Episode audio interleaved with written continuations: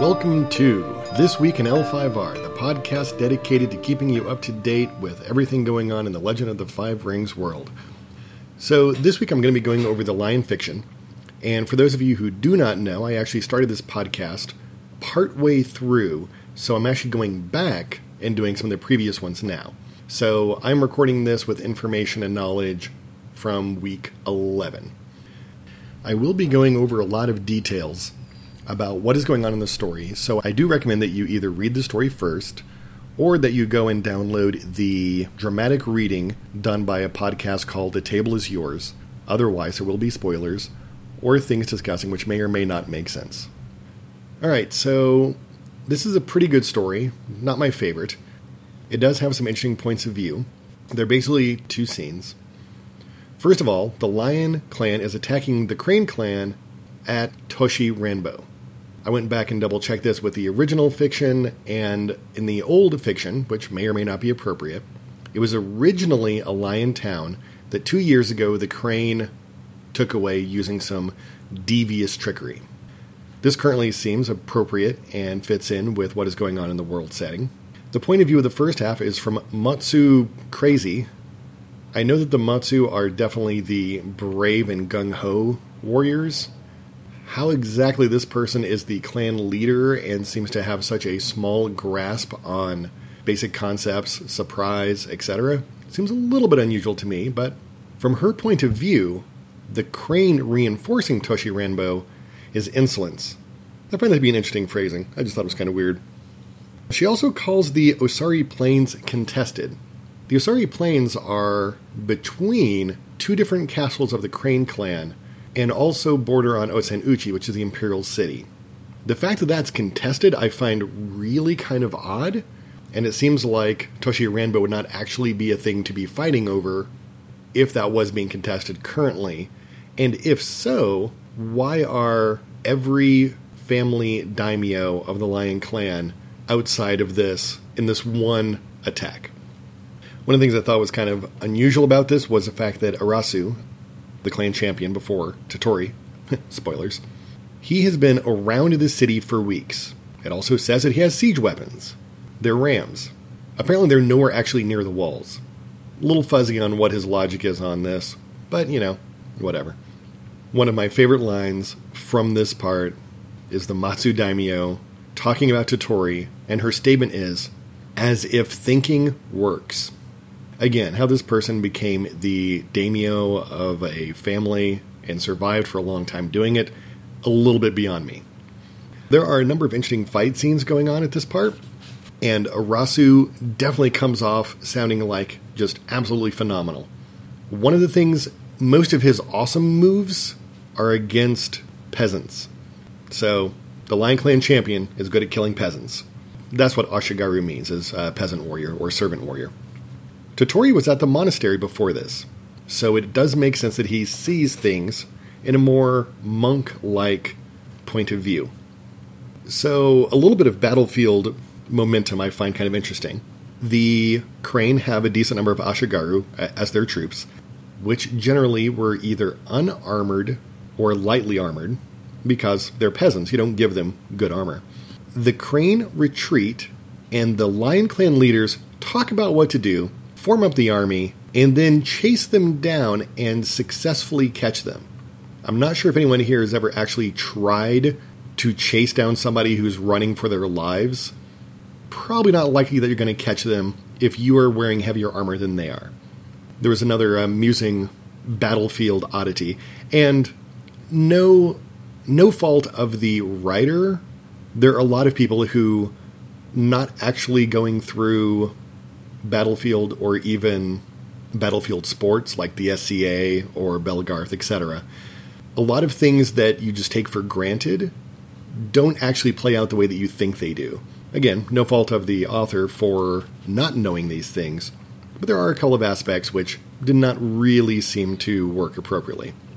The thing which I found the most challenging was the fact that as Matsu Tsuko is running towards the walls, She's counting, and at 300 paces away, she identifies Hotaru coming out of the gates. Now, this is on the other side of a fleeing army, and other archers who are covering. Identifying a person at 300 paces is not exactly easy.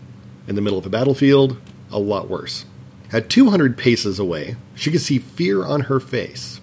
I'm not too sure about that one either.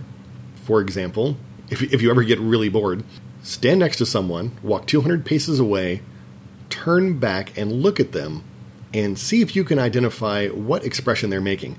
And unless they followed you, you probably can't actually tell. Then, whenever she does her final shooting and kills Arasou, it doesn't actually say how far out, but shooting someone in the eye successfully from 100 paces or more, either incredibly lucky or not very likely, especially a running target who's in the middle of a battle. Again, through her own troops. And it doesn't actually say that it's more than 100 yards. I'm just inferring that in the fact that it says at 300 yards this happened, at 200 yards this happened, then tragedy. It would make sense that if it got to 100 yards, she would have said something. But again, I do not actually know for sure. And I'm sure that somewhere there is a marksman who can do just that. After that, there's a lot of political talking. A lot of the daimyos are going back and forth. And these are the family daimyos, and now Toturi, who's the, the new clan champion, the daimyo of the entire clan. They're mostly arguing with Tsuko about being too rash. One of the things which is odd to me is now you see Toturi's ability to see the options and the outcomes.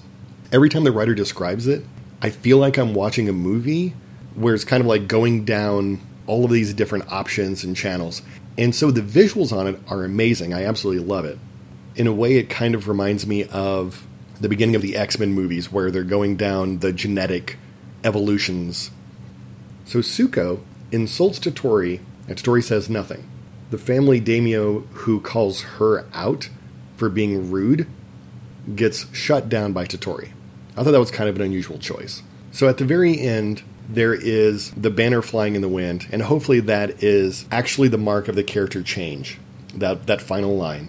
And this is the beginning of him actually becoming a active leader because leading the Lion Clan, it is good to have a lot of strategy and tactics, but you have to be proactive. So my breakdown on the conflicts are the external conflict is obviously Lion fighting against Crane, trying to get their land back or land that they view as theirs. Other fictions have the lion being the antagonist in a couple of the other stories. Not necessarily to the same degree, but definitely still on the same wavelength. I find it interesting that so far the lion are considered the villains, or at least antagonistic, to a number of the different clans, but the scorpion are only mentioned once as the rivals of the crane. I find that odd since the Scorpion are normally mentioned as the villains of every story, whether they are or not. So the other external conflict is with themselves. They're playing up the conflict between the Matsu and the Akodo incredibly sharp right off the bat. They did have some of this aspect in the old fiction, but not to the same degree and I'm not sure of the direction they're taking on this, but I personally like it. It gives a lot of different options for both deck building options, as far as the brash versus the tacticians, but it gives a lot more variety inside the clan itself. And I think that's a really good thing. I really dislike the idea of any one dimensional clans, and this definitely adds a lot of dimension to them. So the internal conflict is definitely about what is often referred to as analysis paralysis where he sees so many different options, he doesn't know which ones to take because any one that he chooses could be the wrong one, and here's the reason why, etc., etc. So, one of the things about Toturi is he never wanted to be a leader. He was actually a monk, even though he was the one who should have gotten it. It is said in the story that he was passed over for it. He says because he wasn't good enough, but um, I don't actually believe that to be true. But there is no sadness or regret about him being passed over, and he's off in a monastery. So I find that to be a neat aspect. He also has issues with self doubt as well. And again, that ties into the analysis paralysis, where there are too many options to truly know which is the best. And so he doubts himself to make the right decision. So I like this story. It has really good flavor. I wish that there were more connections to the other clans. This does show the duality between the crane and the lion very well, but they are connected to a lot of other different clans as well. And I really wish that they would have touched on that just a little bit more. That is all for this week. Please tune in next week for the Lion Clan card previews. Please like and subscribe on Facebook, WordPress, SoundCloud, and anywhere else where you can find us. Music is Pray for Japan by Free Events Orchestra. This has been This Week in L5R. I am Shisuro Nasanaka. Thank you.